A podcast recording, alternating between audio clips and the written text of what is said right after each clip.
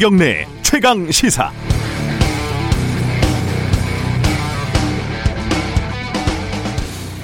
따져보면 1995년으로 거슬러 올라갑니다. 당시 이건희 삼성 회장이 아들 이재용에게 60억 원을 증여를 했고 세금으로 10억 원 내고 45억으로 계열사 지분을 사들입니다. 신기하게도 이 계열사들은 곧 상장이 됐고 이재용은 560억을 벌어들입니다. 투자 수익률 1200%.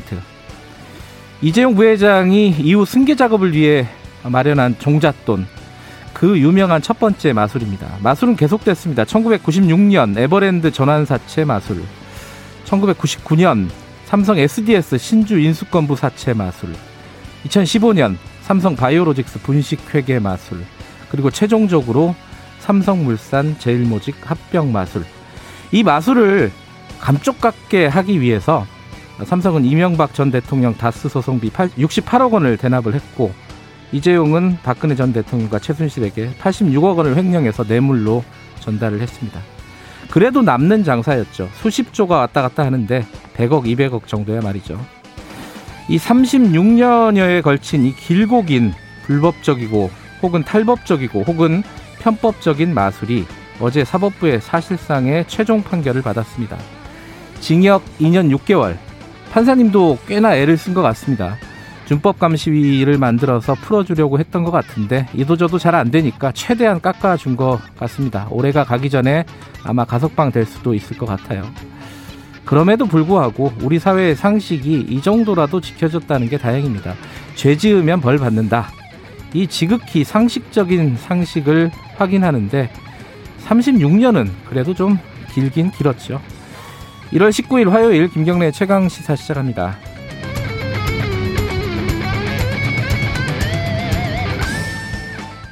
네, 최강 시사는 유튜브 라이브 열려 있습니다. 실시간 방송 보실 수 있고요. 샵 9730으로 문자 기다립니다. 짧은 건 50원, 긴 건 100원입니다. 스마트폰 콩 이용하셔도 좋고요. 어, 이번 주는 청취율 조사 기간이고 해서 어, 문자 참여하신 분들에게 10분 추첨해서 모바일 커피, 커피 쿠폰 보내드립니다. 많이들 보내주시고요. 어, 1부에서는 서울시장 후보들 쭉 만나보고 있는데 오늘은 정의당의 권수정 서울시 의원 어, 출마 선언했죠. 만나보고요. 2부에서는 어, 더불어민주당 홍익표 정책위의장하고 대통령 신년 기자회견 내용들 좀 짚어보고 3부에서는요. 지금 이재용 어, 부회장 판결 좀 자세히 좀 짚어보도록 하겠습니다.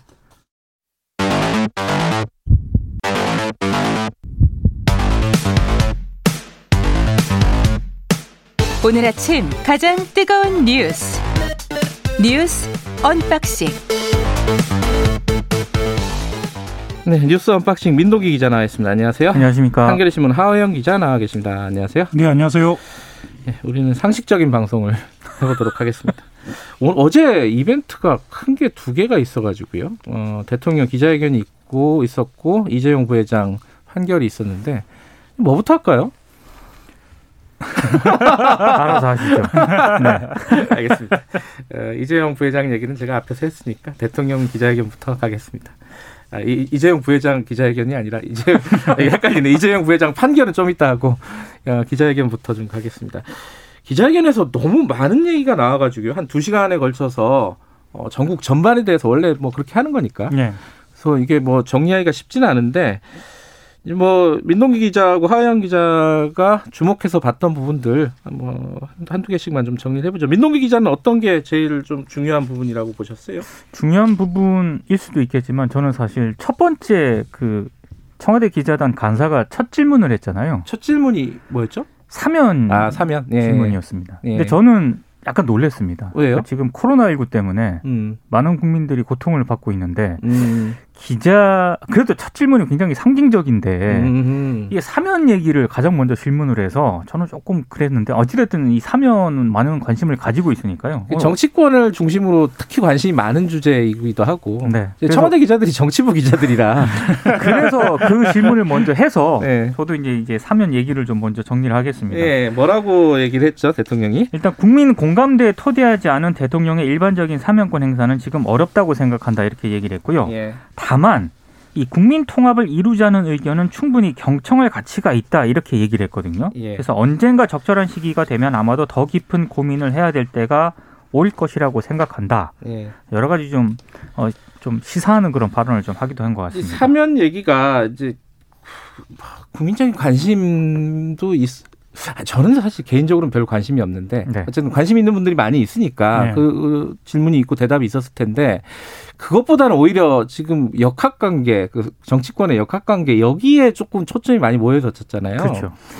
이낙연 그러면은 대표가 사면을 얘기를 꺼낸 게 지금 뭐 쑥 뭐 머쓱해진 상황이 돼버린 거죠 결국은. 그죠? 예, 머쓱해진 상황이라고 볼 수도 있고요. 예. 이게 더 가면 불리해질 수 있겠다, 마이너스가 될 수 있겠다라는 점에서 여권에서 대통령이 나서 정리를 해버리는 정리를 것이- 한 거다. 예, 예, 그렇게 아. 볼 수도 있을 것 같습니다. 예. 다만 이제 사면 이야기가 나왔음에도 불구하고 그게 정리가 됐음에도 불구하고 이게 끝났느냐 또 그건 아닌 것 같아요. 음. 그러니까 어제 대통령 음, 이 기자회견을 들어보면은 네. 그러니까 두 전직 대통령의 재판 절차가 막 끝났다. 음. 라는 이야기와 함께 어, 국, 국정농단과 권력형 비리로 국가적 피해가 막심했다. 그리고 어, 국민이 입은 고통과 상처가 매우 크다. 뭐 이런 이야기들을 했거든요. 그러면 네. 이걸 바꿔보면 어, 재판 절차가 끝난 지 조금 시간이 되고 아. 예, 예, 고통과 상처가 어느 정도 치유가 되는 기간이 있으면 네. 사면을 고려해 볼 수도 있겠다. 이런 해석도 가능해집니다. 그래서 네네. 이게 아주 끝난 이슈는 아니다라고 또 보여져요.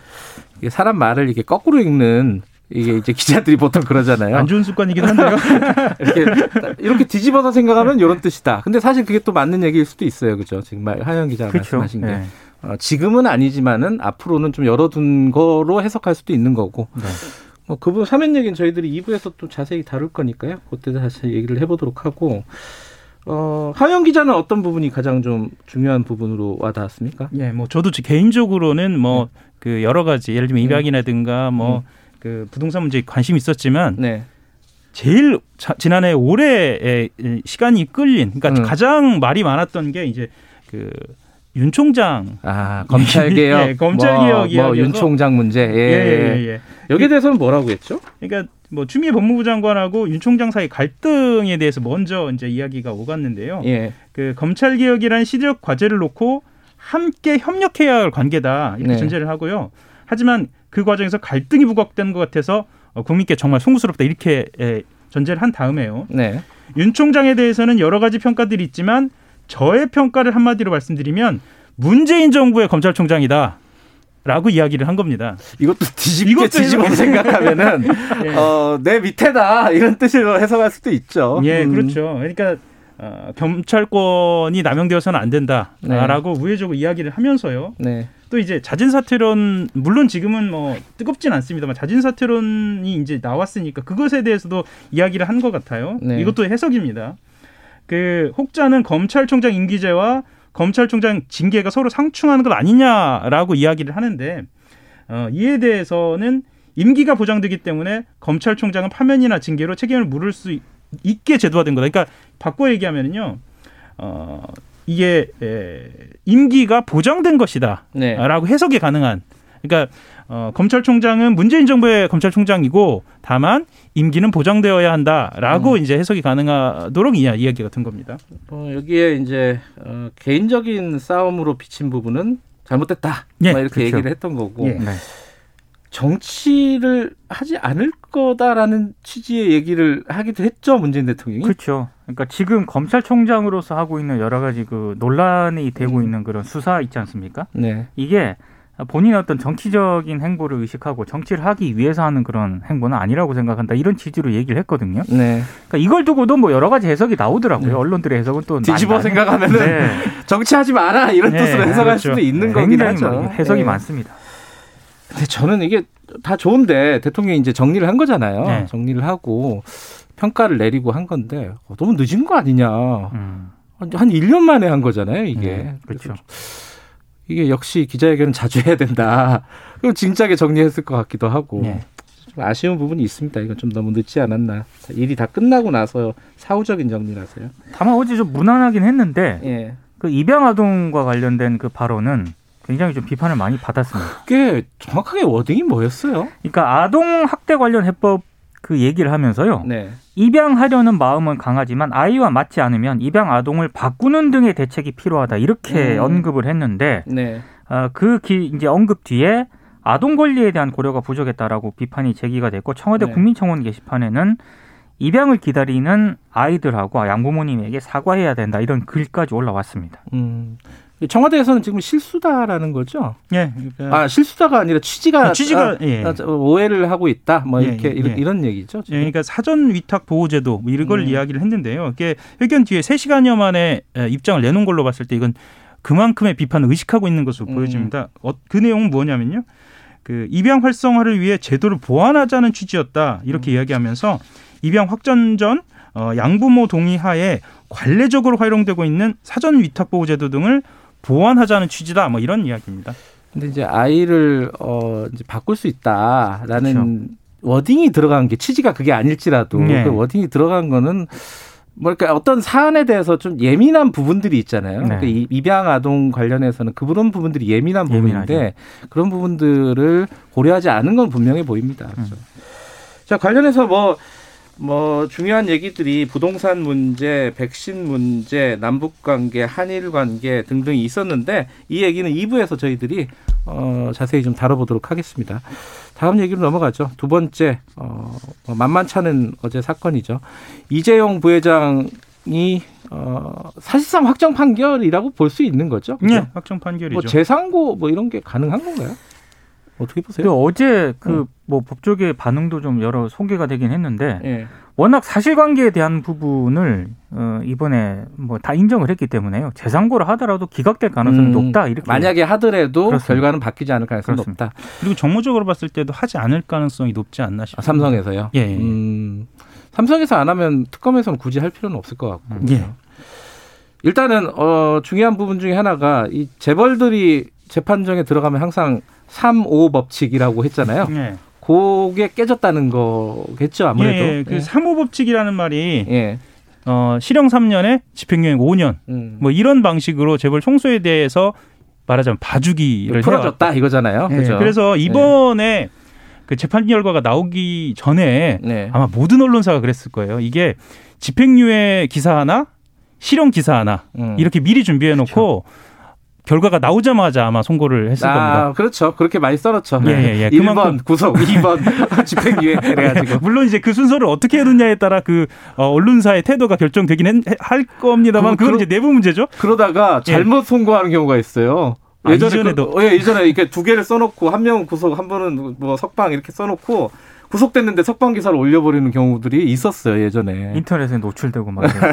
어쨌든 3호 법칙은 깨졌다. 네. 그러니까 징역 2년 6개월. 근데 이 징역 2년 6개월도 많이 깎아준 거죠, 사실은. 그죠? 그렇죠. 이게 원래는 예. 그 재판부가 이 부회장의 86억 원의 뇌물 공여 횡령 혐의를 유죄로 인정했기 때문에 네. 최소한 음, 선고를 해야 하는 형량이 5년이거든요. 그러니까 최저 형량이 5년인데 그렇죠. 어떻게 2년 6개월이 나왔냐? 이거 어떻게 나온 거예요, 이거는? 이게 장량 감경이라고 해서요. 그러니까 쉽게 말씀드려서 그 피고인의 태도를 보고 판사가 재량껏 감경해 줄 수 있는 것을 최대한 적용을 해준 것으로 볼수더 있겠습니다. 쉽게 말하면 파사맘이라는 거죠. 그렇죠. 예. 네, 봐준 거라고 봐야 할까요? 그건 네. 어쨌거나 이게 뭐 임의대로 한 것은 아니고요. 예. 그 내부적인 기준에 따라서 그렇죠. 한 것이기 때문에 자, 감경 기준들이 있죠. 예, 예. 예. 참작할 만한 사유가 있으면 판사 재량으로 한건 음. 하는 겁니다. 예. 지금 근데 준법감시위원회는 어디로 간 거예요? 이거는 어, 판사가 하자고 해서 한 거잖아요. 하자고 해서 한 건데 예. 실효성 기준을 충족했다고 보기 어렵다고 판단을 했습니다. 음. 그러니까 기업 총수 관련 범죄를 예방할 만큼 실효성이 없다고 봤는데요. 네. 이게 왜냐하면 향후 발생할 법적 위험을 유형화하는 게 가장 중요한데 삼성 준법감시위원회는 이런 법적 위험 유형화 작업이 되어 있지 않다. 그래서 양형 기준에 좀 반영을 하기가 어렵다라는 게 어제 재판부의 판단이었습니다. 하라고 했, 해서 했는데 이거 잘 안 되더라 이거 아니에요? 살- 사실 뭐 솔직히 말해서. 그러면서 재판부가 하나 덧붙였어요. 예.